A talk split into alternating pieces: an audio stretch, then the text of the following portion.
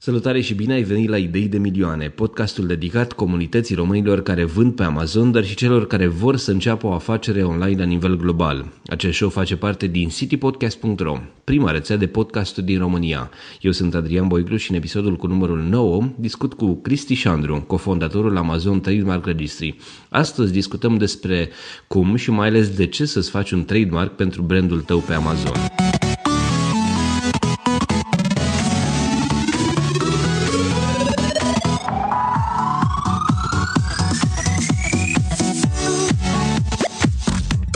Acest show este susținut de Ovidius Clinical Hospital, partenerul nostru încă de la lansarea rețelei City Podcast. Ne bucurăm să-i avem alături și pe agenția City Digital, agenția ta de copywriting pentru Amazon, dar și pe toți ascultătorii city podcast punct ro.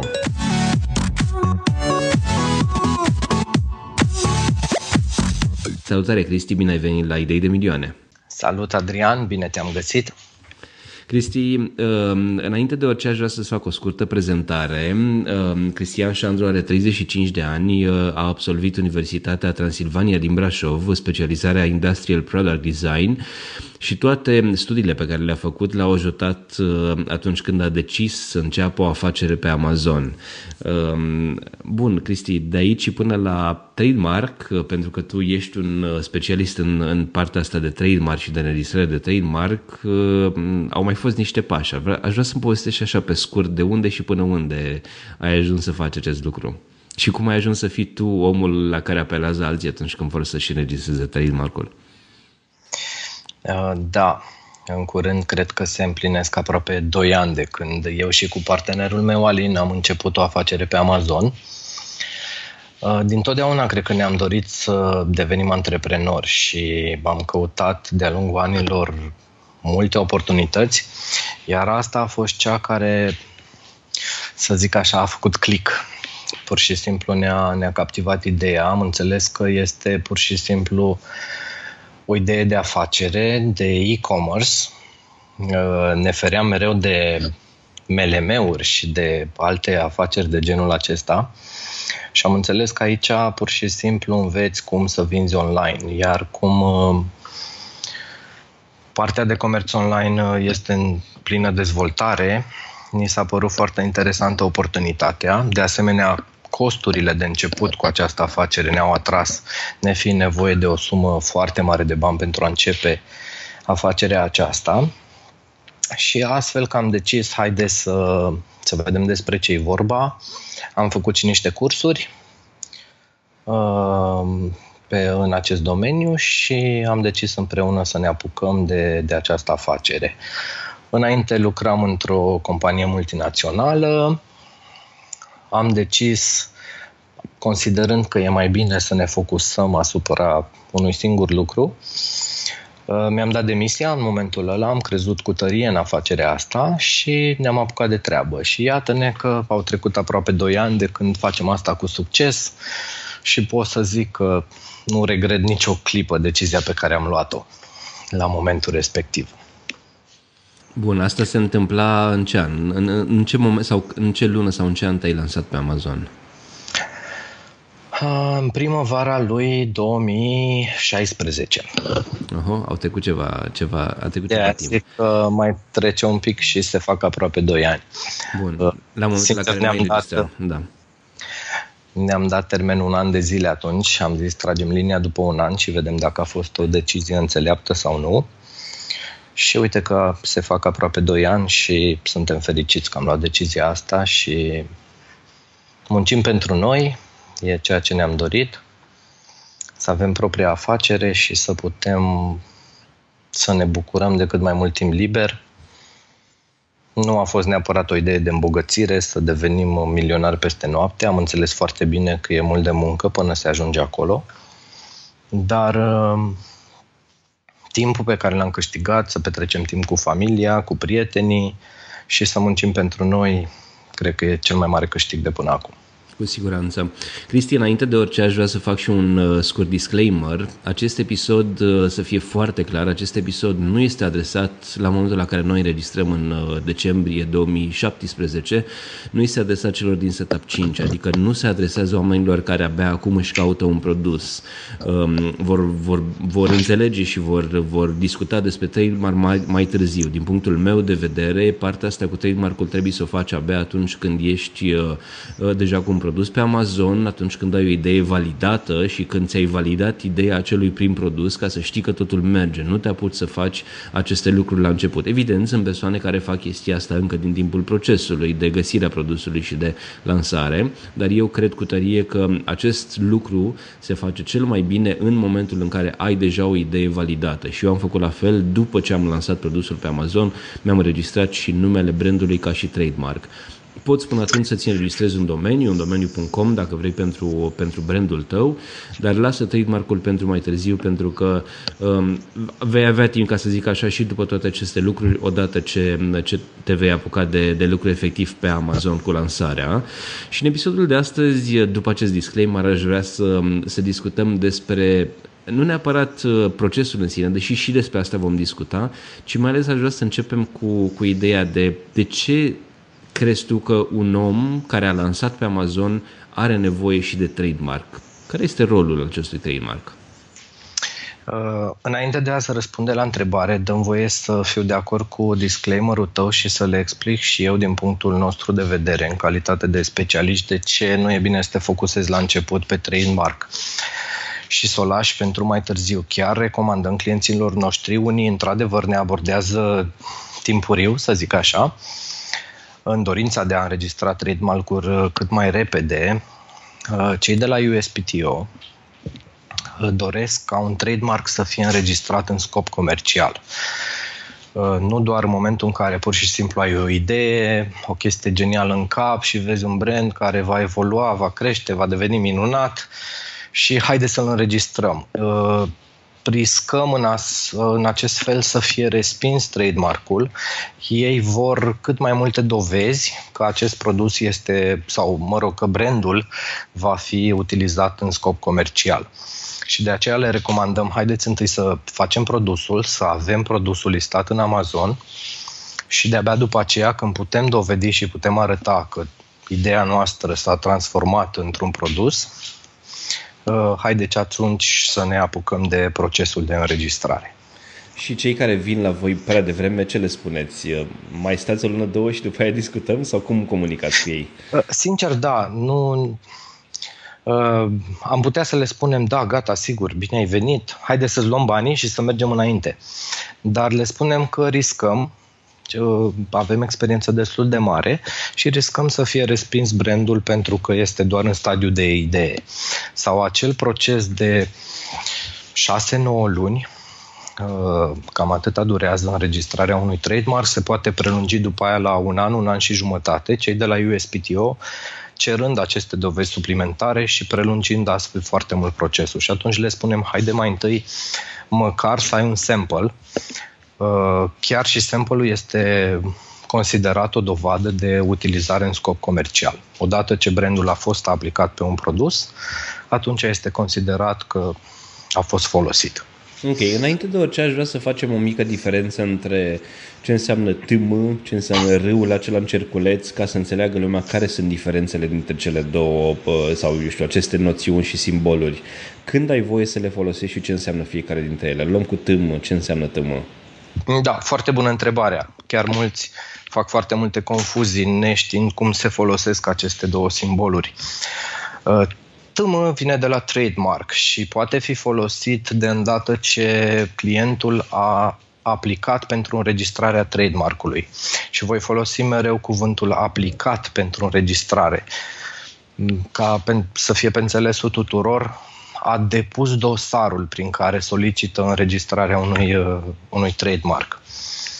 Înregistrarea noi o considerăm de-abia peste șase nouă luni, momentul în, în momentul în care clientul primește certificatul care atestă că este proprietarul brandului. Și atunci cele două cerculețe, T M, poate fi registrat, folosit imediat după ce s-a depus acest dosar, arătând toți cei care poate fi folosit în logo, lângă numele brandului, poate fi pus pe produs, astfel arătând publicului că acest brand este în proces de înregistrare.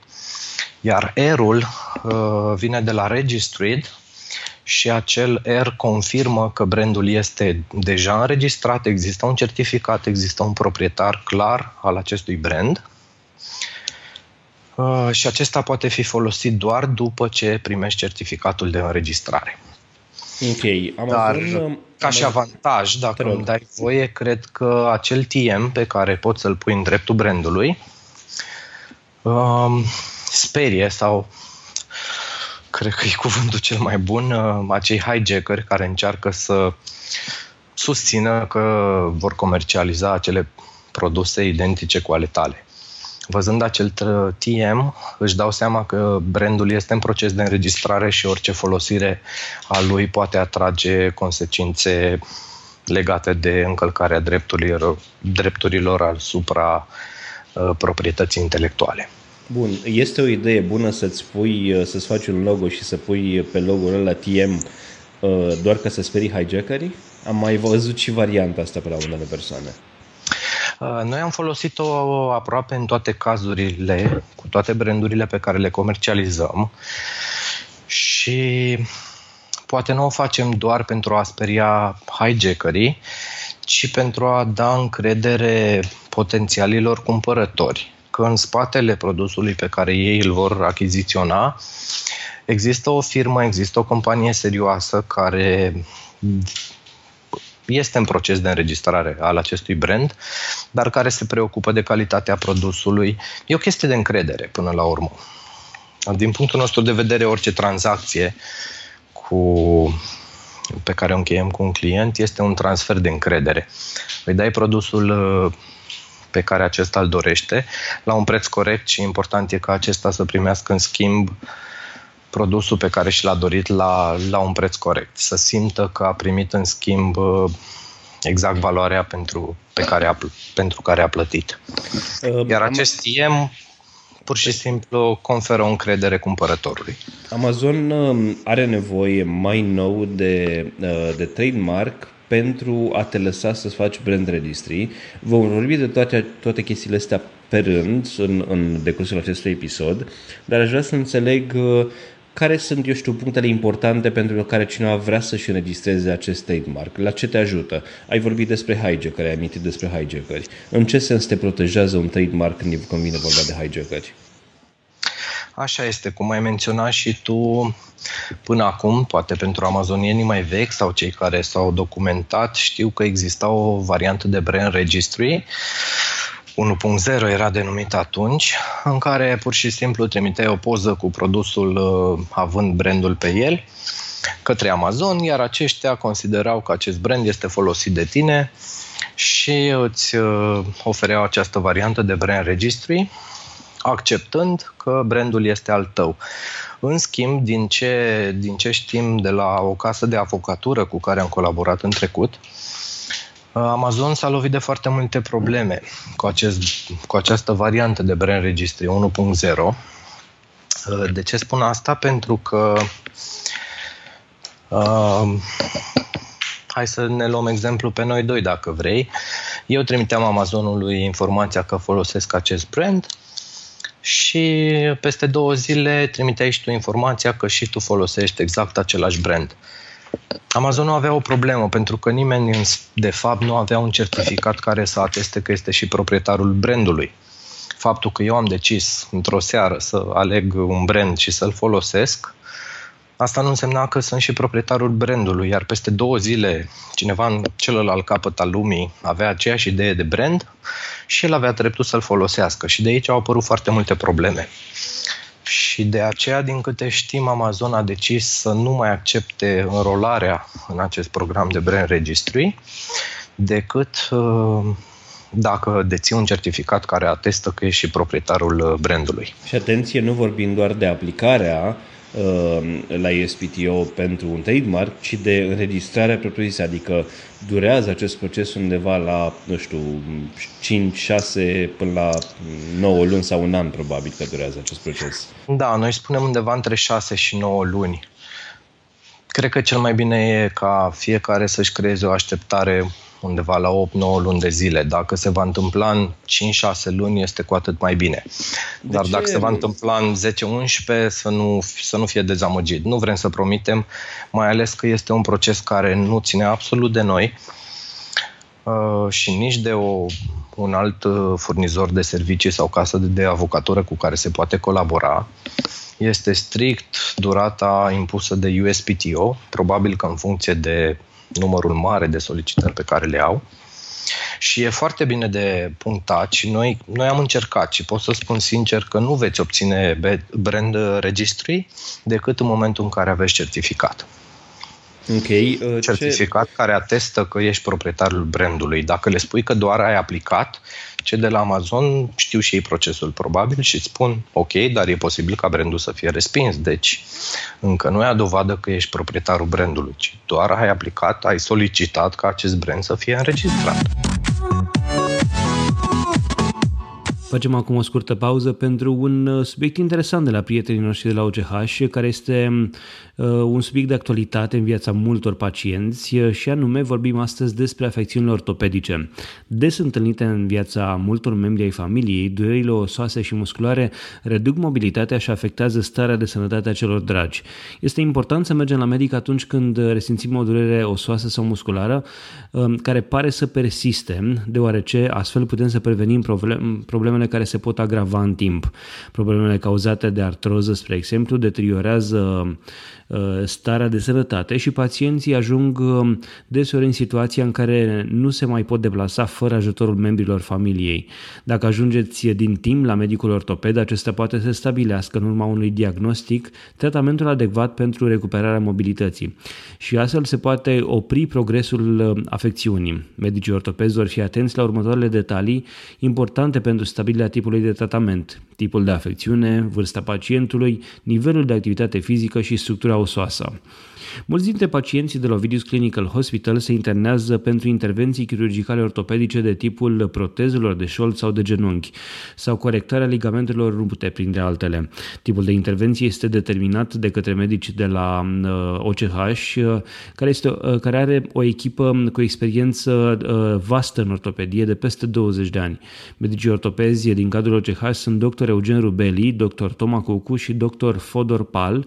Aceștia oferă pacienților servicii medicale de excepție pentru a ajuta pacientul să-și recupereze mobilitatea și să elimine durerile.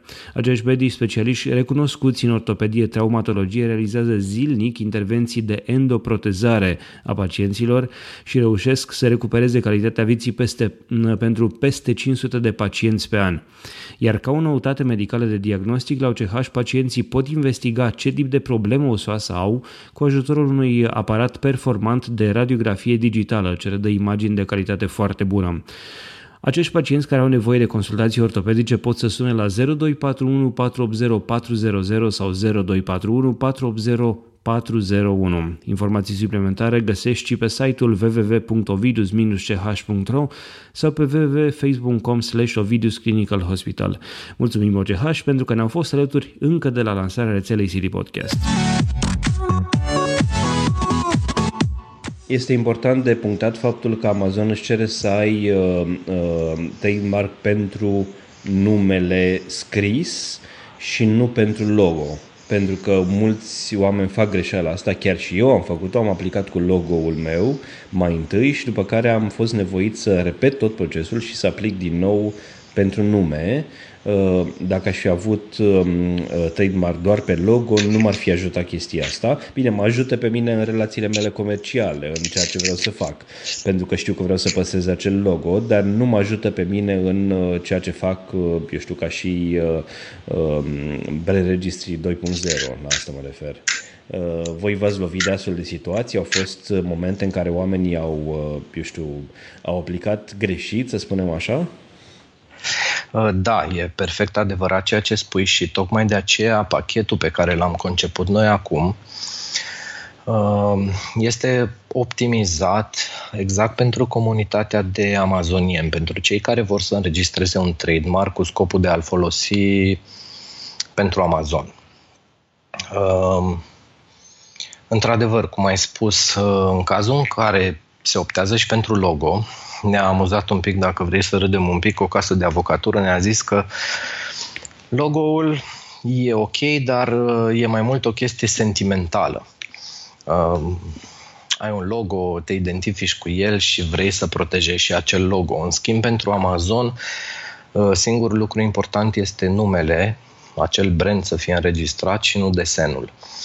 Și din experiența anterioară am uh, pur și simplu am decis să nu mai înregistrăm pachet uh, nume brand plus logo, pentru că foarte multe din cazurile în care aplicarea era respinsă era legată de logo. Da, și de ce se întâmplă asta? asta? Nu există un sistem sau o metodă prin care poți căuta foarte precis, matematic, dacă vrei, dacă un logo este înregistrat de altcineva sau nu. Ca să nu mai zicem că sunt amazonieni și nu numai, persoane care își fac logo-uri cu Fiverr, dai acolo cinci dolari și te trezești cu un logo și poate că acel logo a fost luat de pe cine știe, de pe niște template-uri de pe net și așa mai departe. Și exact asta se întâmplă. Asta. Exact asta se întâmplă. Foarte bine ai pomenit Fiverr. Pentru cinci dolari îți dai seama că nu va sta cineva să conceapă un logo pentru tine. Va folosi probabil în cele mai multe cazuri un logo deja existent și va modifica puțin, va introduce brandul tău, eu știu, face niște mici modificări și uite așa ți-a făcut și un logo care poate arăta foarte frumos. Dar în momentul în care ajungem în fața unui judecător și acesta trebuie să decidă dacă logo-ul este unic și este de acord cu înregistrarea acestuia, aici devine o chestie foarte subiectivă. Tot așa, să ne amuzăm, poate depinde de cum se trezește acel judecător într-o, într-o dimineață. Și lui se pare că logo-ul tău seamănă cu un logo deja existent. Nu știu, frunzulița din logo-ul tău seamănă cu frunzulița dintr-un logo care deja este înregistrat. Și pe acest motiv, pentru acest motiv, pur și simplu va respinge aplicarea la pachet cu numele brandului, spunând că există o asemănare. Iar tu rămâi, neavând, tu rămâi cu banii dați, din păcate, și cu câteva luni pierdute în acest proces și va trebui să reiei, înțelegând problema asta, să reiei tot procesul de la capăt, doar cu numele brandului. Și mai ales că procesul durează atât de mult, nu știu dacă îți convine să pierzi patru-cinci luni până afli o decizie a unui judecător că logo-ul tău e asemănător cu al altcuiva. Și, repet, e o chestie foarte subiectivă. Degeaba zece spun că e unic dacă judecătorului se pare că seamănă cu al altcuiva. Iar pentru logo, repet, nu există o metodă foarte, foarte clară de a compara două desene.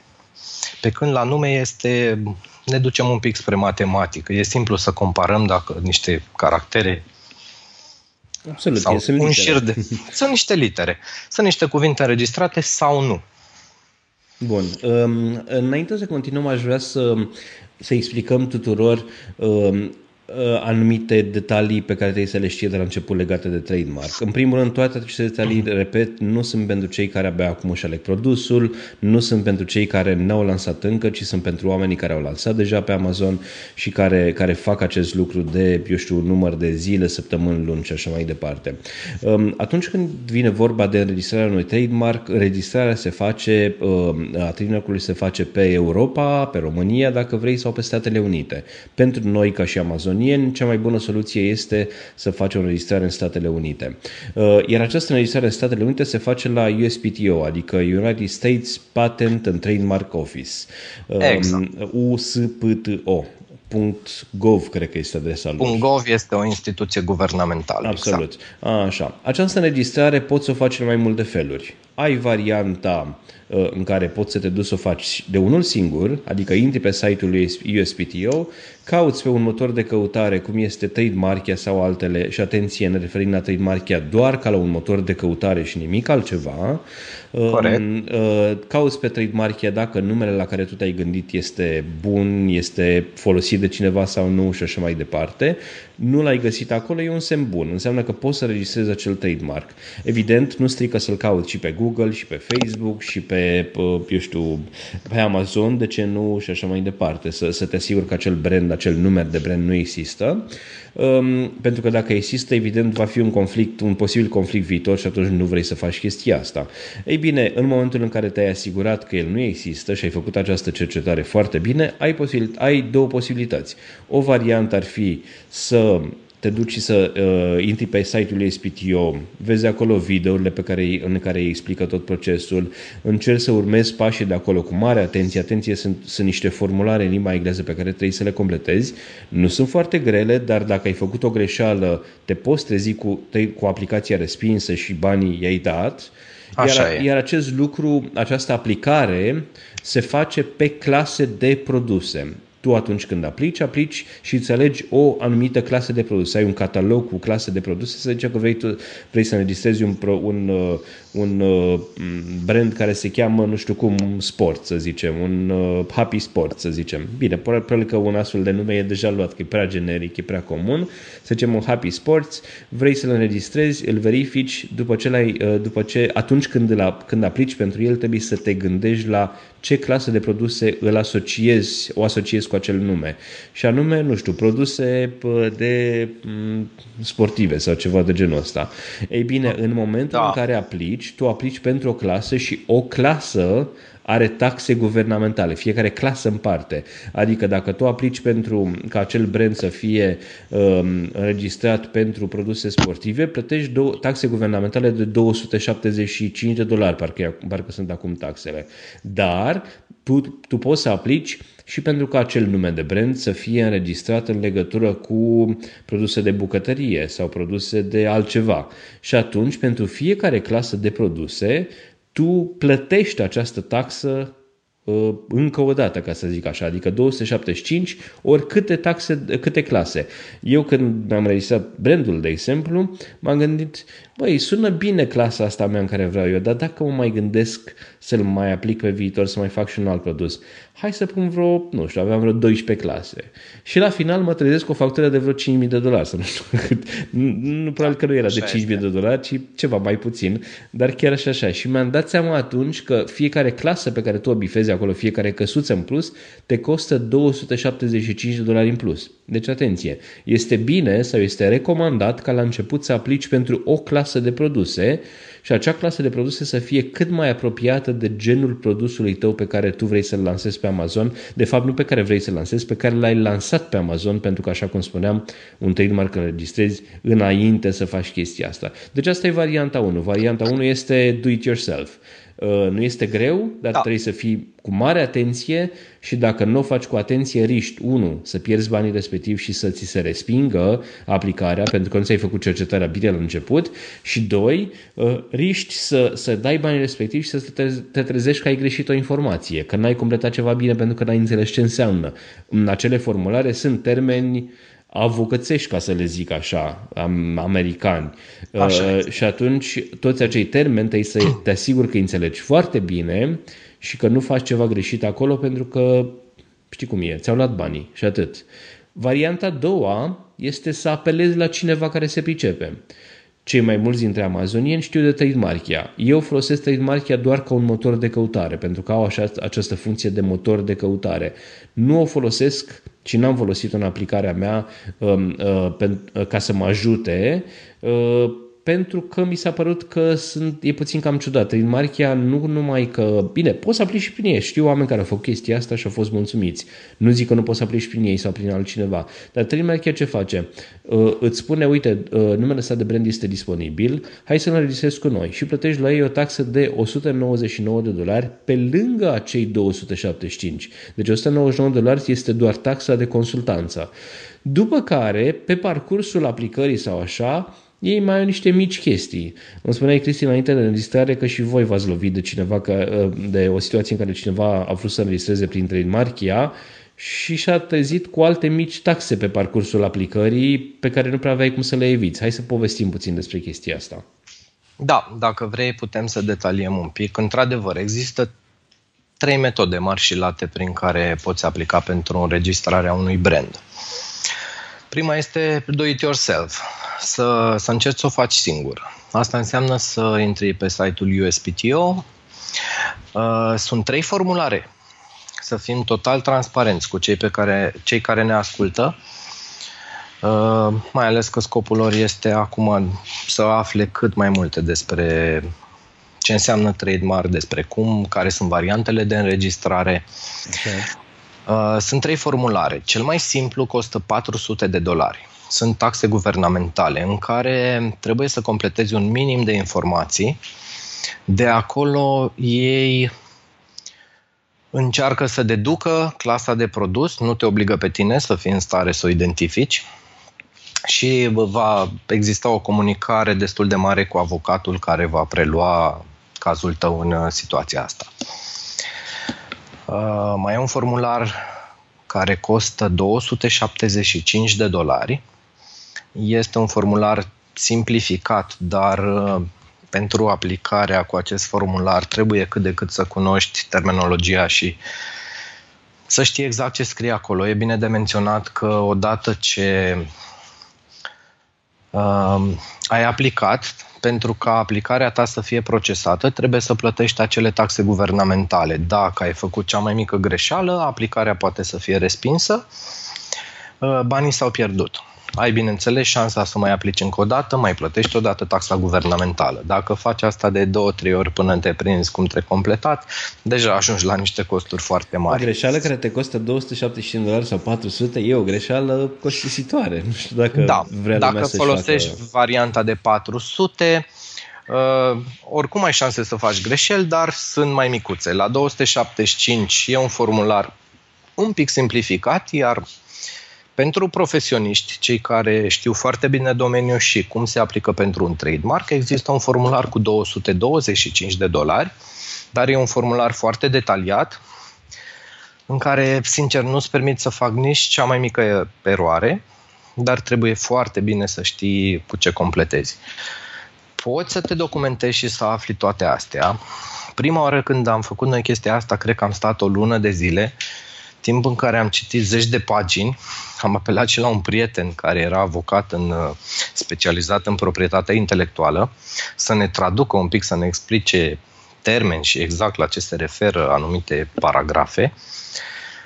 Sunt multe videouri, îți spun exact ce să completezi, pozele, dovezile pe care le trimiți, cum trebuie să fie făcute. Dar nu recomandăm acel două sute formular de două sute douăzeci și cinci de dolari decât dacă știi foarte bine ce faci și dacă ești foarte bine documentat. E, trebuie spus că U S P T O îți oferă toate informațiile, important e să le Absolut. și înțelegi, adică poți să faci chestia asta dacă ai o foarte bună înțelegere a limbii engleze, unul la mână, și în al doilea rând ești sigur că ai înțelegi despre ce este vorba acolo.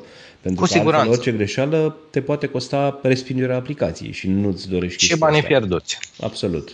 Cu siguranță, iar înțelegerea acestor informații necesită foarte mult timp.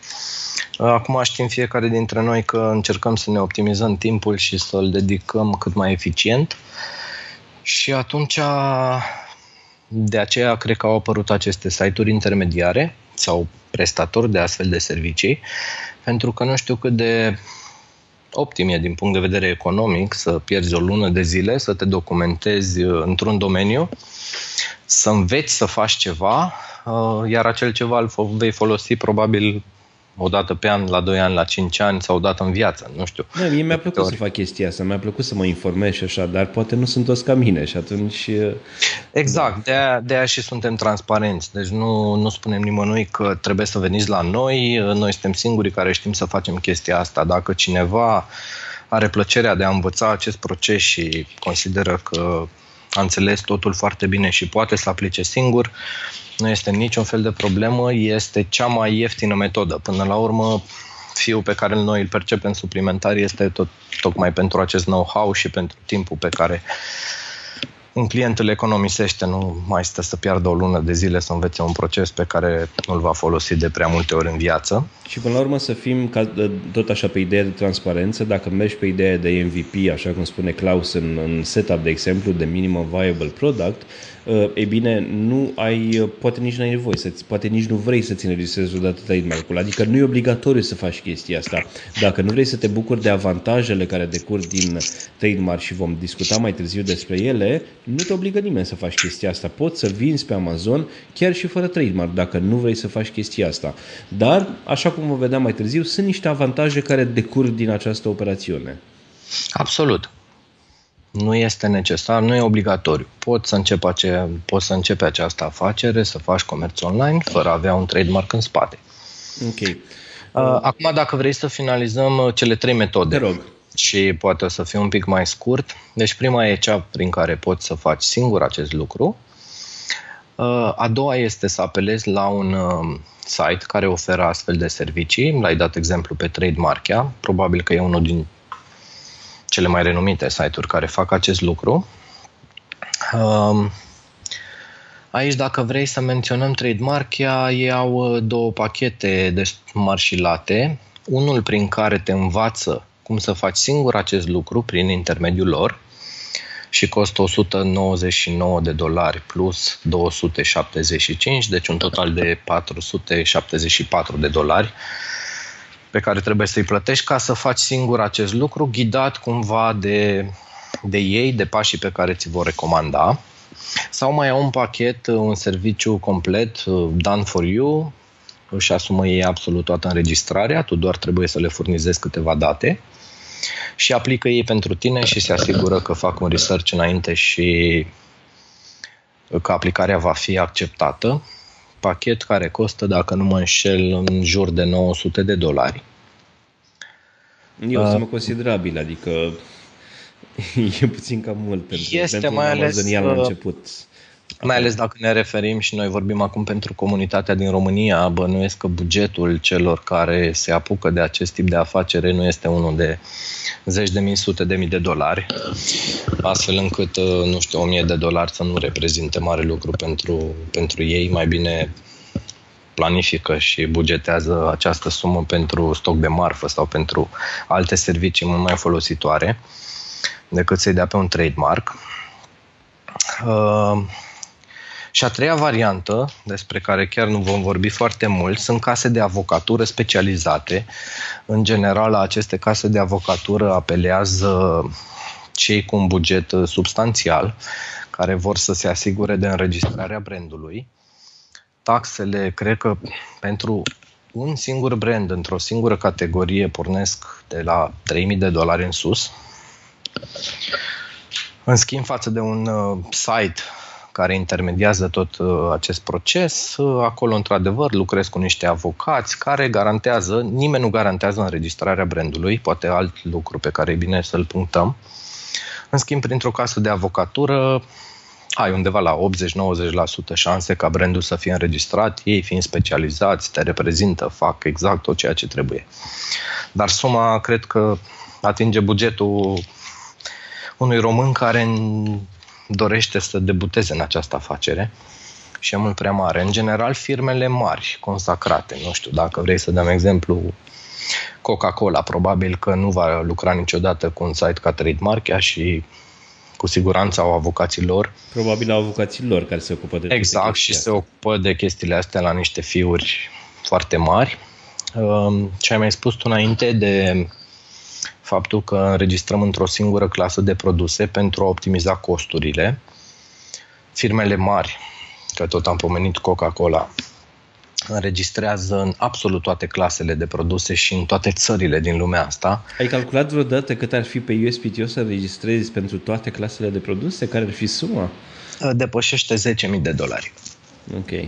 Da, doar pentru investiție. Statele Unite ale Americii. Dacă vrei în toată lumea, un brand consacrat își protejează în absolut toate țările din lume, ajungi la peste o sută de mii de dolari. Ok. O altă întrebare care a tot reieșit din discuțiile de pe grupuri și chiar și în setup. Setuperii se întreabă atunci când termină cursul sau când, sau când vor să, să-și înregistreze brandul, să facă înregistrarea de brand pe persoană fizică sau pe firmă? Voi ce le spuneți celor cu care lucrați? Care ar fi cele mai bune variante? Uite, înainte să dezvălui tu chestia asta, aș vrea să spun cum o gândesc eu. Eu cred, că, eu cred că e mai bine pe persoană fizică și din punctul meu de vedere de ce e mai bine, pentru că o firmă poate să mai dea faliment, poate să intre în insolvență, poate vrei să o închizi, să deschizi altă firmă și atunci nu vrei să fie legat brandul de acea firmă, mai ales atunci când, ai, când vorbim de un S R L. Pe persoană fizică, tu ești deținătorul brandului, pe persoană fizică presupun că poți să-l cedezi, cedezi, uite, chestia asta n-am cercetat-o.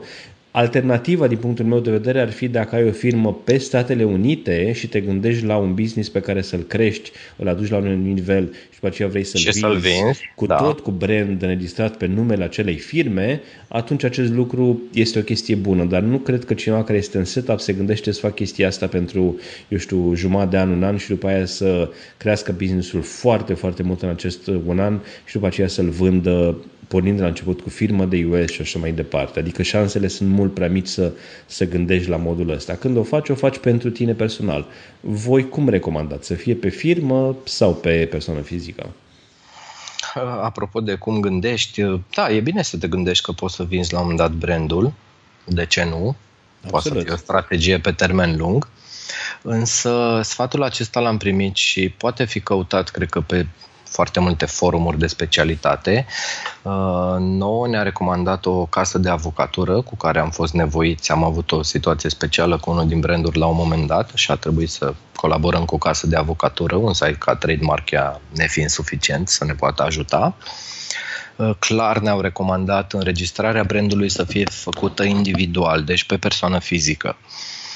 Spunând așa, dacă vrei să ne amuzăm, dacă mori, nu-ți mai pasă ce se mai întâmplă cu brandul tău, dar atâta timp cât ești în viață și ești fericit și lucrurile merg bine, poți să stai liniștit că zece ani de zile atâta durează perioada inițială pentru care îți este acordat brandul, poți să stai liniștit, este brandul tău, ținând cont de tot felul de factori. Uite, dacă vrei să ne referim la România din momentul de față, fiscalitatea, sistemul legislativ, nu știi niciodată ce se întâmplă și din ce motive vei lua decizia să muți business-ul pe o altă companie, să înființezi o companie nouă, să înființezi o companie în S U A și așa mai departe. Dacă ai înregistrat brandul pe o companie, va trebui, după aia vei fi nevoit să muți proprietatea intelectuală de pe o companie pe alta. Ce lucru care iarăși necesită costă bani și iarăși e un proces de durată. Până okay. se aprobă și se face tot acest transfer. Pe când tu, ca persoană fizică, poți să dai dreptul oricărei firme dorești tu să utilizezi, să utilizezi această marcă. Și dreptul acesta ce da, ce presupune? Doar o hârtie între tine ca persoană și acea firmă sau la ce mult? Dacă vrei să o faci oficial, da, poți să faci o hârtie între tine și acea firmă, mai ales dacă vrei să obții, dacă vrei, și niște avantaje financiare, economice. Și anume, tot cei de la Casa de Avocatură ne recomandau, dacă vrem să facem chestia asta, putem face o hârtie prin care cedăm sau închiriem dreptul de folosință al unei mărci către o companie cu o anumită sumă de bani lunar, astfel încât firma plătește către tine, are o cheltuială lunară, o sumă anumită de bani. Atenție, suma aceasta trebuie să fie una corectă și decentă. Ce, adică, la ce sume se învârtește, la ce nivel se învârtește suma asta? Adică e o decizie personală, evident, dar eu știu ce, ce, despre ce sumă ai auzit pentru branduri de-astea, eu știu, obișnuite aflate la început de drum, să zicem. Pentru o cifră de afaceri de zece-cincisprezece mii de dolari, să spun, poți să ceri o mie de dolari, două mii de dolari pentru folosirea mărcii. zece-cincisprezece mii de dolari pe lună? Pe lună, okay. O cifră de afaceri. Ca un exemplu. Nu știu, să fie o mică parte din profitul firmei, să nu fie tot profitul firmei lunar, pentru că atunci este posibil să ai probleme cu cei de la ANAF sau, mă rog, autoritatea fiscală din țara unde ai deschis compania, care vor crede că încerci să faci o evaziune fiscală și să încerci să redirecționezi tot profitul către persoană fizică pur și simplu prin folosirea acestui truc. Să nu le dăm idei. Da, nu, nu. Chiar recomandarea a fost, măi, cereți un preț decent, nu știu. Bun, deci o mică pe... parte din profit se poate duce către persoană fizică, l-ai încasat pur și simplu pentru că ești deținătorul brandului și îți ajung niște bani în buzunar fără să mai plătești taxe. Dar okay. Răspunsul ferm și clar este înregistrare pe persoană fizică. Poți schimba compania pe care operezi oricând, tu ești cel care dai drepturile oricui să folosească marca, iar tu ești cel care vei putea ataca în instanță pe oricine care folosește ilicit drepturile asupra mărcii și așa mai departe. O altă întrebare pe care am tot văzut-o, tot așa legat de optimizarea costurilor, era legat de faptul că ai putea să-ți faci trademark în Europa, în România, în India chiar auzisem în loc de Statele Unite, pentru că ar fi niște costuri mai mici. Auzeam că undeva pe Europa ar fi undeva la o sută cincizeci de euro sau ceva de genul ăsta, deci costuri puțin mai mici decât în Statele Unite. Care sunt și avantajele sau dezavantajele acestui lucru în relația cu Amazon? Pentru că Amazon acceptă trademark-uri înregistrate și în alte părți. Cum le vezi tu toate aceste situații? Am auzit și noi de... Am văzut aceste discuții și am contactat Amazon pentru a avea o părere oficială despre toată această situație. Acceptă trademark din India dacă vrei să vinzi în India. În schimb, nouă ne-au comunicat că nu vor accepta un trademark înregistrat în India atâta timp cât tu vrei să vinzi pe piața din Statele Unite. Deci asta înseamnă că nu-ți vor da brand registry? Nu-ți vor da brand registry atâta timp cât tu vrei să vinzi pe Amazon punct com, pe piața din S U A și ai un trademark în, în India și chiar face sens toată chestia asta. Tu practic ai protejat o marcă în India, dar tu vinzi produse în, în S U A. Dar invers, dacă piața pe un... care nu ești protejat. Dacă ai o marcă înregistrată la U S P T O, poți să vinzi în Europa și să ai brand registry și acolo. Nici nu știu dacă există brand registry în... în U K sau, sau Franța sau, eu știu, Amazon sau, știu, vrei să vinzi în Mexic sau în Canada, dacă tu ai brand registry în U S, vei avea și pe toate celelalte? Dacă e să răspund ce ne-au spus niște avocați, nu ar fi normal să ai. Trebuie să ai brand registry exact, sau mă rog să ai de fapt trademark și marca înregistrată exact pe piața pe care vinzi. Altfel, faptul că Amazon te-ar putea accepta și sincer nu știu să-ți spun, nu bag mâna în foc că dacă vrei să vinzi pe U K te vor accepta cu un trademark în U S. Aia nu înseamnă că ești protejat din niciun punct de vedere. Ok, uh, am lămurit-o și pe asta. Un alt subiect, acum suntem la, eu știu, la Q and A, ca să zic așa. uh, da. Bine, vom mai discuta și despre alte subiecte importante, dar aș vrea să, să înțeleagă și ascultătorii noștri mai bine tot acest proces. Și următoarea întrebare pe care tot am văzut-o uh, adresată pe grupuri sau, eu știu, oamenii care vor să facă acest proces este: bun, eu îmi registrez marca, să zicem, pe U S, îmi iau brand registry, uh, cum îl folosesc? Adică, eu știu, am un hijacker. Ce fac cu el dacă eu am trademark-ul și am brand registry? La ce mă ajută toată această chestie? Da, aici poate că sunt trei mari avantaje în momentul în care începi, demarezi procesul de înregistrare al unei mărci. Primul... și situația cea mai frecvent întâlnită probabil de majoritatea, în momentul în care vinzi un produs care începe să fie consacrat și să meargă bine, să se vândă bine pe Amazon, vor apărea acei hijackeri. Hijackerii, pentru cei care nu știu, sunt niște omuleți ca și noi, care vor susține în fața Amazonului că vând exact același produs ca și tine, sub același brand, neavând brandul protejat. Pot să spună și ei că au avut aceeași idee ca și tine și că le-a venit exact aceeași idee de brand și că vând același produs, se vor lista pe listingul tău. După cum bine știm, Amazonul nu este de acord ca același produs să fie listat pe o sută de listinguri separate. Nu știu, dacă vrei o paralelă cu O L X punct ro, un site din România unde dacă vinde cineva un produs identic, îl vând o sută de persoane și au o sută de anunțuri separate și tu decizi pe care din anunțuri să intri și să-l comercializezi. Amazonul spune așa: dacă intenționezi să vinzi același produs, nu suntem de acord cu crearea de listing multiplu și atunci pur și simplu susții că vinzi același produs, îl cotezi cu prețul tău Și atunci pe listingul tău, în momentul în care sunt mai mulți vânzători care susțin că vând același produs, vor apărea mai multe opțiuni de cumpărare. Poți să cumperi de la cel care deține buy box-ul în momentul respectiv. Nu știu dacă informația e destul de comună pentru toată lumea sau vrei să intrăm un pic în detalii și despre ce înseamnă buy box? E ca ce, faptul că pe listing ai, ca să nu lungim foarte mult, faptul că pe listing ai uh, acel buton de add to cart sau alternativa, dacă nu ai buy box-ul, înseamnă să ai uh, available from these sellers, adică este produsul disponibil, adică dacă omul nu poate să dea tu carte pe pagina ta, ci se duce într-o altă pagină unde are, eu știu, doi, trei, cinci așa zici vânzători care îți vând produsul tău, automat poți să pierzi clientul în favoarea unui, în, da, în favoarea altcuiva. Exact. Iar, în general, ca titular al listingului, add to cart înseamnă implicit că acel cumpărător va cumpăra de la tine acel produs, dar sunt situații în care poți să pierzi acel buy, buy box în defavoarea unui alt vânzător, în general din cauza prețului. Cineva care vinde la un preț mult mai mic decât tine poate să câștige acel buy box, iar în momentul în care un cumpărător dorește să achiziționeze acel produs, implicit când dă add to cart, îl va achiziționa de la respectivul vânzător și nu de la tine. Bun, cam, cam asta a fost cu...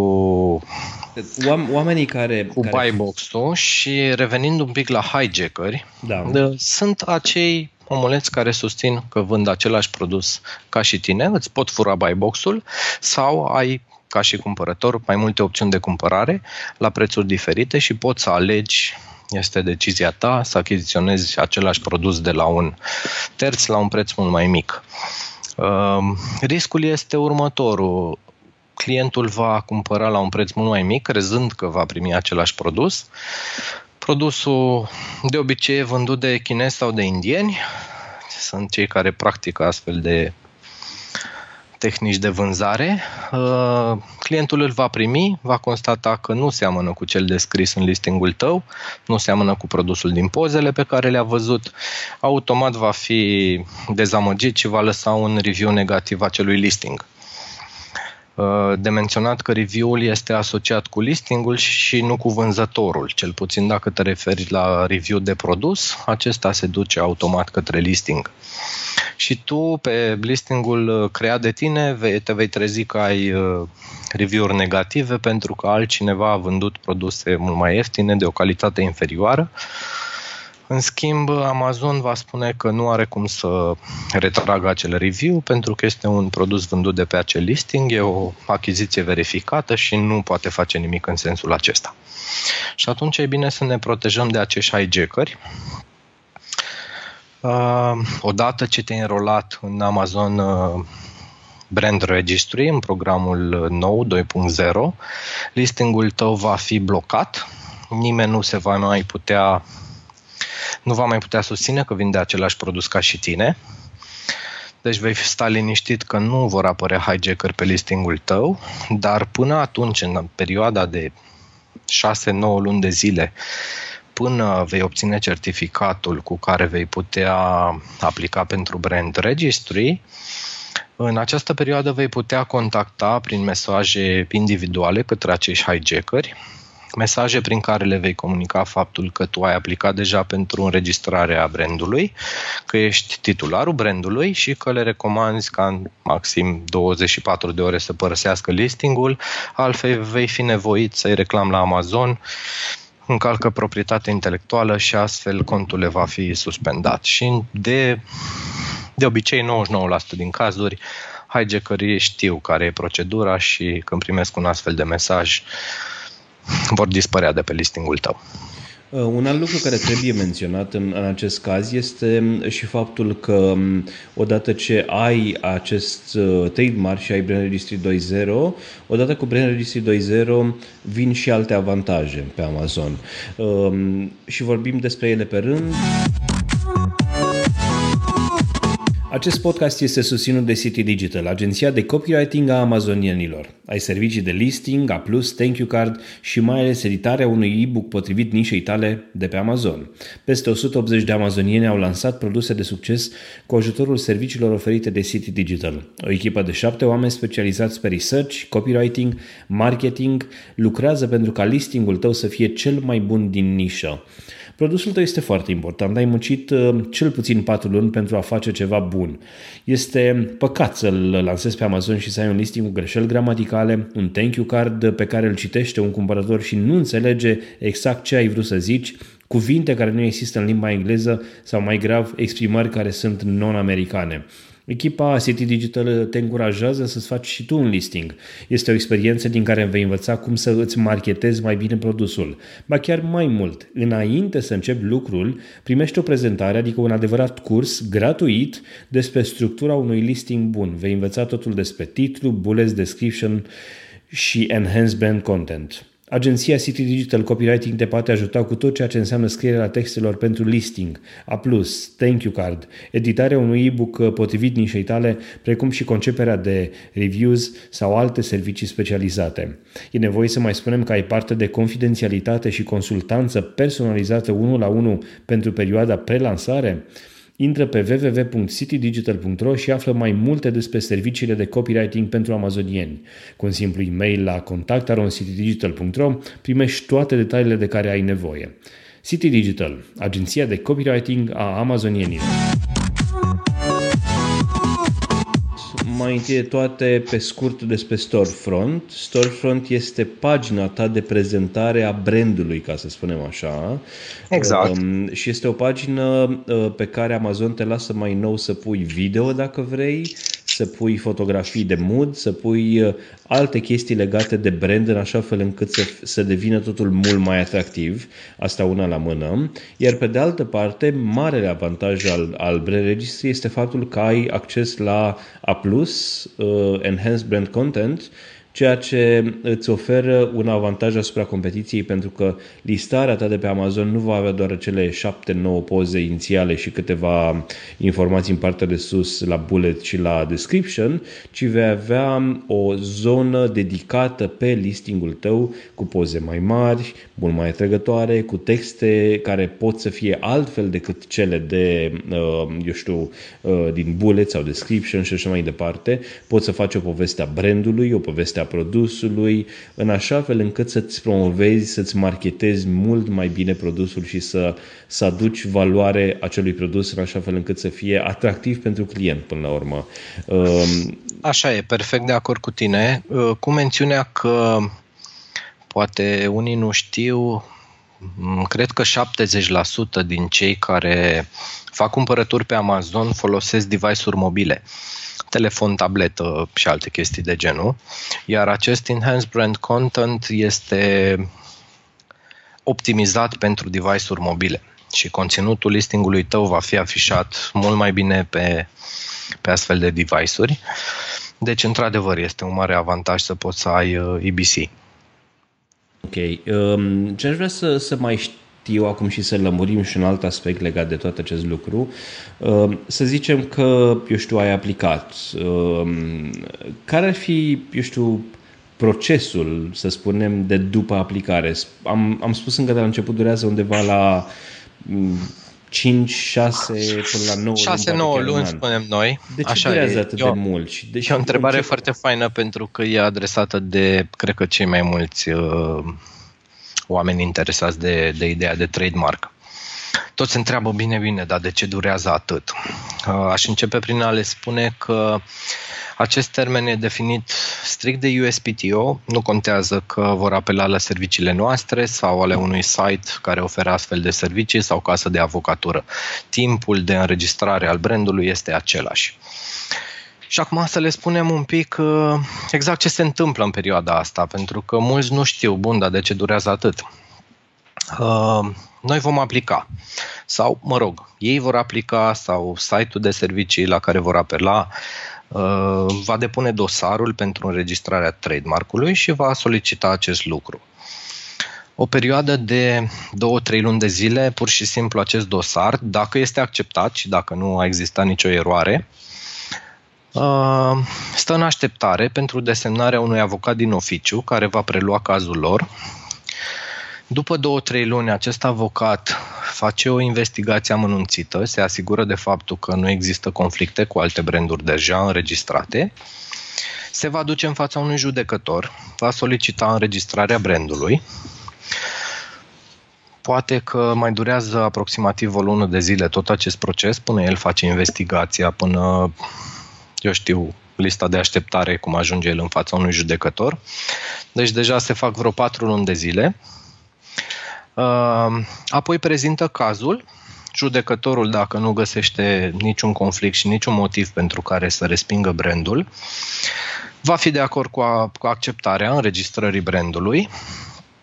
În momentul în care brandul tău se va publica în monitorul oficial în Statele Unite pentru o perioadă de treizeci de zile, e o perioadă standard, o perioadă în care oricine poate să conteste înregistrarea acestui brand, în cazul în care identifică un eventual conflict.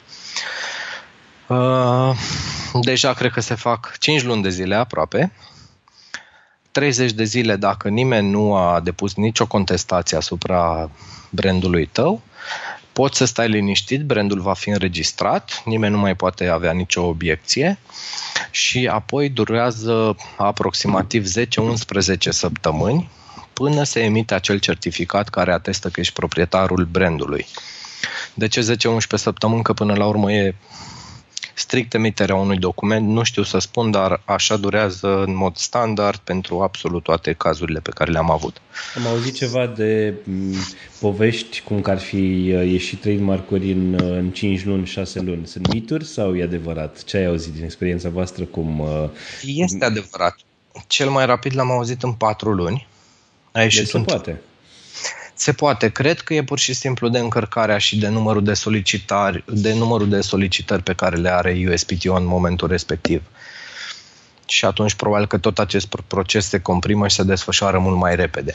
Dar în ultima perioadă, sincer, recordul nostru a fost de șapte luni de zile pentru obținerea unui trademark.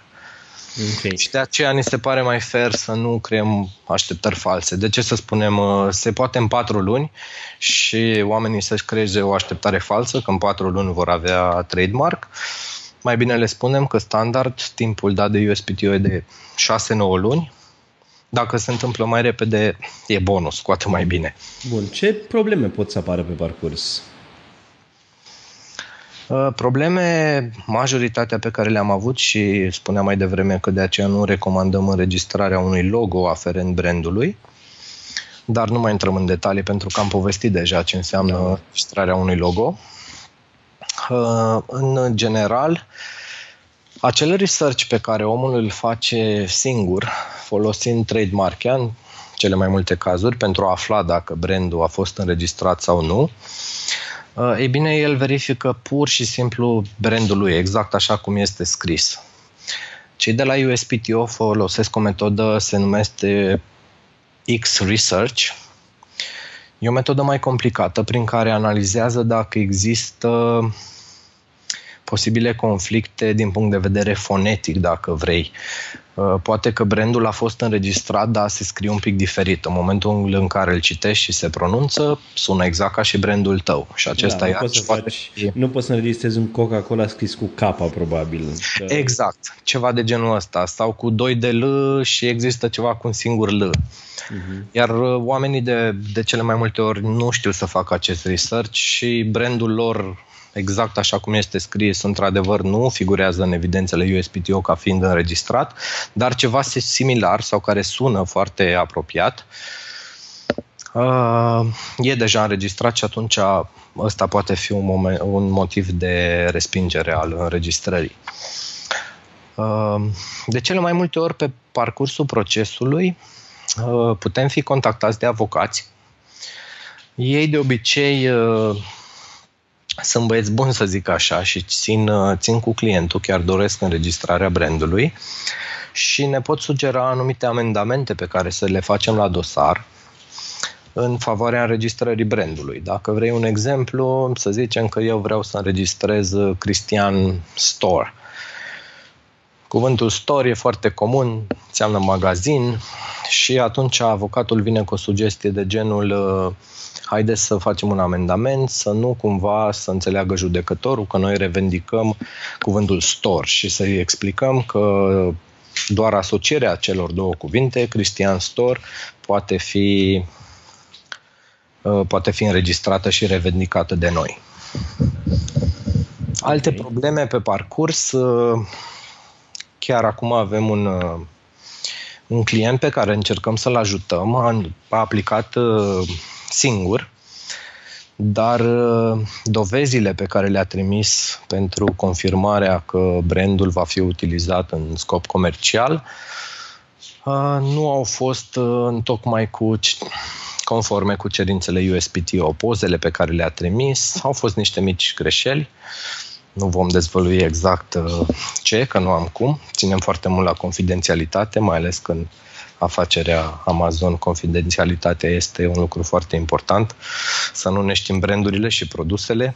Absolut. E, e o vorbă. Poți mă întreba orice de despre Amazon, îți spun, dar nu mă întreba ce vând sau ce branduri am. Uh, și acum încercăm să lămurim avocatul din oficiu și să-i trimitem noile dovezi că a fost o eroare și că să încercăm să-l facem să meargă, să meargă mai departe și procesul să fie, să se desfășoare mai departe. Ok. Ne apropiem de final, Cristi, și înainte de a dezvălui o surpriză, pentru că avem un concurs la final, eu țin ca aceste episoade să fie informative și nu publicitare, dar aș vrea să vorbim puțin și despre uh, Amazon Trademark Registry sau a m z t m registry punct com, care este business-ul tău. Tu ești specialist în așa ceva, dar oferi și astfel de servicii pentru cine e interesat și aș vrea să sp- să-mi descrii în câteva cuvinte am, A M Z T M Registry. Da, dacă vrei o să încep cu o mică geneză a acestui serviciu. Cum a luat naștere, noi fiind vânzători de aproape doi ani de zile pe Amazon, ne-am confruntat cu tot felul de situații neplăcute, despre care am amintit mai devreme puțin, cu hijackeri, trademark trolls, sunt cei care pur și simplu văd că ai succes cu un produs și uh, îți fură brandul, îl înregistrează înainte să o faci tu, după care te reclamă că încalci tu drepturile de, de proprietate intelectuală și că folosești tu un brand aiurea și îți vor cere o sumă de bani pentru a-ți vinde propriul brand, de fapt. Ți-l vând apoi ție. Asta a fost una din situațiile cele mai neplăcute cu care ne-am confruntat. Uh, am avut experiența, avem multe branduri înregistrate și am lucrat și cu site-uri de servicii care te ajută la înregistrarea brandului, am lucrat și cu case de avocatură pentru spe- situațiile astea mai speciale de care am pomenit. După care mulți prieteni, aflând că ne pricepem foarte bine să facem treaba asta, noi am făcut research și am, costurile fiind foarte mari cu, cu anumite site-uri sau case de avocatură, am învățat să facem lucrul ăsta pe cont propriu. Și mulți prieteni, aflând de lucrul acesta, ne-au rugat să-i ajutăm și pe ei și să-i îndrumăm cum să facă pentru a putea depune un dosar și a-și înregistra brandul. După care, la sugestia câtorva, care ne-au spus, bun, dar de ce nu faceți voi un pachet optimizat pentru comunitatea din România? Mai ales că, în general, problema celor care se apucă de o afacere în România este bugetul și de ce să dea o grămadă de bani pe înregistrarea unui trademark când voi știți să faceți lucrul ăsta foarte bine și ați putea să le oferiți serviciul ăsta la un cost optimizat. Am analizat, problema de care ne-am lovit și de ce a durat foarte mult timp a fost cea legală, pentru că am dorit să, of- am dorit să oferim acest serviciu legal printr-o firmă. Semnăm un contract cu clienții, oferim factură și am găsit varianta legală prin care noi putem reprezenta și le putem trimite dosarul către U S P T O. Și Și am zis, ok, haide să încercăm să oferim și aceste servicii, mai ales că nu există nimeni în piața din România, în comunitatea de Amazon care face acest lucru. Și am început acum câteva luni de zile și pot să spun că avem un număr de peste cincizeci de clienți deja cu care am lucrat și care sunt foarte mulțumiți de serviciile noastre. Iar pachetul a fost conceput pentru a obține un cost optim, tocmai venind în ajutorul celor, celor care au o afacere pe Amazon, înregistrăm, cum spuneam și mai devreme, doar brandul, nu și logo, doar într-o categorie de produse, nu mai multe. Uh, și astfel am ajuns la, pe site-ul nostru, se poate vedea pachetul pe care îl oferim, la un singur pachet, optimizat, cum spuneam, pentru comunitatea de Amazon din România. Uh, și în acest pachet uh, le oferim o consultanță pentru început, în care le prezentăm întregul proces, ce înseamnă înregistrarea la U S P T O, de ce durează atâta timp, exact ce povesteam și mai de mult. Acum pot avea acces. Acum vor asculta podcastul, episodul din Idei de Milioane. Cu siguranță. Și oricine acum poate așa înțelege mult mai multe despre ce înseamnă un trademark și ce presupune tot, tot acest proces. Apoi facem un research, cum, după cum spuneam, cu metoda X-Research. Foarte amănunțit pentru a ne asigura că nu există eventuale conflicte cu mărci deja înregistrate.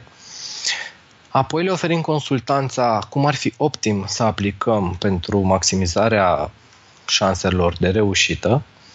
Le povestim aici despre câteva tips and tricks pe care le-am oferit mai devreme, cum de ce e bine să aplici ca individ, um, cum alegem categoria optimă pentru un produs și așa mai departe. Apoi pregătim tot dosarul pentru U S P T O, aplicăm în numele lor, ne asigurăm că aplicarea este acceptată. Un beneficiu pe care îl oferim este că dacă aplicarea este respinsă, ne asumăm, este undeva o greșeală de-a noastră. Noi garantăm că aplicarea unui trademark, atâta timp cât se apelează la serviciile noastre, va fi acceptată. Asumarea ce presupune? Îi returnați omului banii sau ce faceți? Mai aplicăm o dată. Da, deci mai aplicați încă o dată. Pe okay. costul nostru și ne asigurăm că aplicarea este înregistrată. Am Un client înțeles. Care a apelat la noi vrea să fie sigur că aplicarea e înregistrată și că nu e respinsă din cauza unei greșeli. De cele mai multe ori, cei care aplică individual fac astfel de greșeli și atunci s-au pierdut banii, dar apelând la serviciile unor profesioniști, trebuie să garantăm că aplicarea va fi înregistrată și facem acest lucru.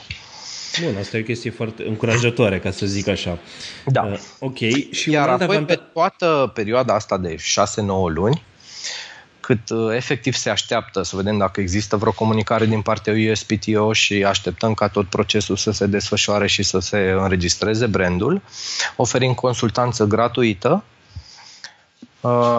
Poate aici ne diferențiem de case de avocatură sau de alte site-uri specializate. Aceștia percep taxe suplimentare pentru orice comunicare ulterioară apare cu U S P T O. Vorbeam și mai devreme de o situație în care un avocat poate să propună un amendament în favoarea ta. Iar alte site-uri pentru astfel de comunicări, dacă vrei, dăm exemplu pe Trademarkia, se poate vedea informația asta chiar pe canalul lor oficial de YouTube, în care explică că în optzeci la sută din aplicări există o comunicare ulterioară cu U S P T O, și pentru această comunicare vor percepe taxe suplimentare pe lângă banii plătiți la început, undeva între două sute șaptezeci și cinci și șase sute cincizeci de dolari pentru a înlesni această comunicare între client și, și U S P T O. Da, noi oferim taxe. Toată consultanța asta gratuit. Cred că asta ne-a determinat să, să lansăm acest serviciu. Aici ne-am lovit de niște costuri suplimentare de-a lungul timpului care ni s-au părut puțin nefirești. Pentru un simplu mail să plătim câteva sute de dolari, deci aproape cât costă comun- aplicarea în sine și înregistrarea trademark-ului, îl plătești după aia suplimentar pentru o comunicare cu cei de la U S P T O.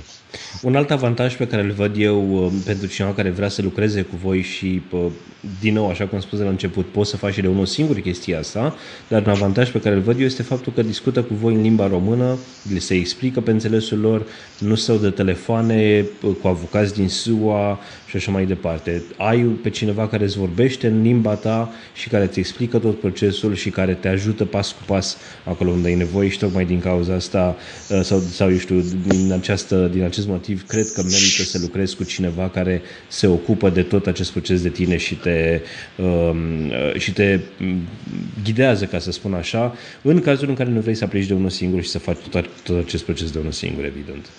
Exact. În cele mai multe ori oferim uh, consultanță înainte de a ca și, înainte ca și clientul să se decide să lucreze cu noi.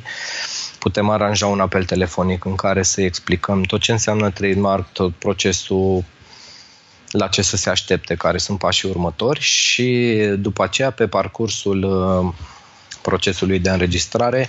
De asemenea, există o comunicare în permanență cu unul din consultanții specializați în limba română, telefonic,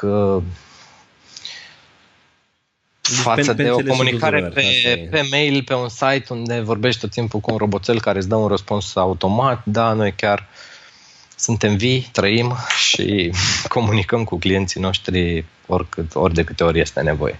Cristi, la final am păstrat surpriza cea mare și anume faptul că Tot, că postarea de pe, de pe Amazonienii care se referă la acest episod de podcast vine cu o surpriză și anume facem un concurs. Despre ce este vorba? Voi v-ați gândit să oferiți lunar, atenție lunar, începând cu luna decembrie și până în luna mai două mii optsprezece inclusiv, două premii. Și vom face o tragere la sorți în fiecare lună prin care veți oferi aceste două premii. Premiul întâi este un discount de cincizeci la sută la pachetul complet de înregistrare a trademark-ului prin amz t m registry punct com, prin voi adică, iar premiul doi, un discount de treizeci și trei la sută discount la pachetul complet de înregistrare. Ei bine, da, ce, trebuie, ce trebuie spus este că omul care vrea să se înscrie în acest concurs trebuie să comenteze la postarea de pe Amazonienii, să lase un comentariu în care să tăguiască un prieten care are nevoie de trademark și dacă ai lăsat acest comentariu în luna decembrie, să zicem, până în luna mai vei intra în trageri la sorți care au loc în fiecare lună, adică intri în uh, șase trageri la sorți, în decembrie, ianuarie, februarie și așa mai departe până la luna mai. Exact. Aceste trageri la sorți vor avea loc în fiecare ultimă zi a fiecarei luni, iar câștigătorii vor fi anunțați în comentariile de la postarea de pe Amazonienii, dar și pe pagina de Facebook amz t m registry punct com, pe pagina voastră de Facebook. Și dacă tot am ajuns la pagina de Facebook, aș vrea să, să-mi spui la final unde te găsește lumea, unde vă găsește pe voi dacă vrea să discute cineva cu voi. Uh... Are două variante prin care poate să facă acest lucru. Prima variantă este pe pagina de Facebook, unde găsește, punem din când în când content cu tips and tricks și cu informații despre ce înseamnă trademark. Cum se numește pagina de Facebook? amz t m registry. Dacă dau search, cu siguranță vor găsi pagina noastră oficială de Facebook. Deci amz t m registry o găsiți pe Facebook. Ok. Da.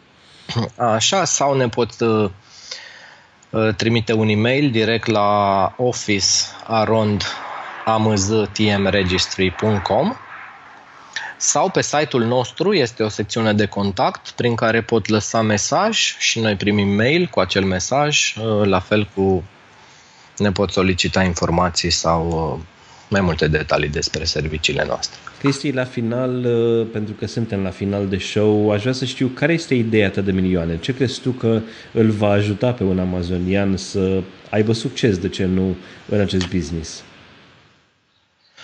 Hmm. Da, mult timp ne-am gândit și noi, poate, care e cel mai important lucru în acest business sau acest un business asemănător și am ajuns la concluzia că mindset-ul pentru noi a fost poate cel mai valoros atu, cea mai importantă armă pe care am avut-o. Când zic mindset, mă refer la faptul că am crezut din prima zi, din prima secundă în reușita acestui business și mereu ne-am setat și am făcut lucrurile în așa fel încât, încât să reușim. Avem și câteva cărți, dar poate că nu e subiectul acestui podcast, pe care le-am recomandat prietenilor și apropiaților de noștri. Haideți să vorbim despre o carte, de ce nu, care, care pe tine te-a motivat în tot acest, tot acest drum. Uh, da, uh, cred că și Hudi recomandă această carte, uh, Știința de a deveni bogat, scrisă de Wallace. E o carte foarte faină, apărută cred că acum o sută de ani, dar al cărei conținut cred că este valabil și în ziua de azi. Pur și simplu îți oferă informații și te face să setezi mindset-ul necesar pentru a reuși în orice afacere, cred. Bineînțeles, este cartea după care a fost, fă, a fost făcut și acel, eu știu, semi-documentar numit Secretul. Da, The Secret are la bază această carte. Exact, așa și este. Pe care îl recomand tuturor, care pornește și care are, eu știu, nevoie de o motivație, de un mindset necesar pentru, pentru a porni. Noi o avem în format audio și pot să spun că am ascultat-o, cred, în primele luni de zeci de ori. În fiecare zi ascultam cartea asta. Super. E, și e chiar ne-a făcut să credem și să, și să reușim. Îți mulțumesc mult de participare, Cristi, și uh, aș vrea, eventual atunci când, eu știu, apar noutăți legate de, de trademark și informații noi pentru amazonieni, de ce nu, să poate revenim la și facem o completare. Până atunci, cu siguranță, oamenii vor auzi de voi de pe site-ul vostru, de pe pagina de Facebook și, așa cum spuneam mai devreme, oricine poate să se înscrie la concursul uh, propus de voi uh, pentru a câștiga două premii lunare, un discount de cincizeci la sută la înregistrarea pachetului de trademark sau un discount de treizeci și trei la sută la aceeași înregistrare de pachet complet de trademark. Îți mulțumesc încă o dată, așa cum spuneam, și mult succes în ceea ce faceți. Mulțumesc și eu, Adrian, și chiar ne bucurăm că am reușit să creăm un serviciu cu care să venim în ajutorul comunității de amazonieni din România. Bun, acesta este episodul cu numărul nouă din podcastul Idei de Milioane. Intră pe idei de milioane punct city podcast punct ro pentru informații și link-uri legate de acest episod, dar și despre invitatul meu. Dacă ai întrebări pentru Cristi sau sugestii pentru acest show, ne poți scrie pe contact arond city podcast punct ro. Pe noi ne găsești pe city podcast punct ro sau pe Twitter la at city podcast punct ro. Evident, suntem și pe, și pe Facebook. Eu sunt Boioglu pe Twitter, dar mă găsești și pe w w w punct boio punct ro sau pe w w w punct c t news punct ro. Mulțumim și partenerilor noștri, City Digital Copywriting și Ovidius Clinical Hospital. Idei de Milioane face parte din city podcast punct ro, prima rețea de podcasturi din România. Poți să asculti și celelalte show-uri ale noastre, Techvolution, Original, Yes, sau All Inclusive. Eu sunt Adrian Boioglu, Pay It Forward.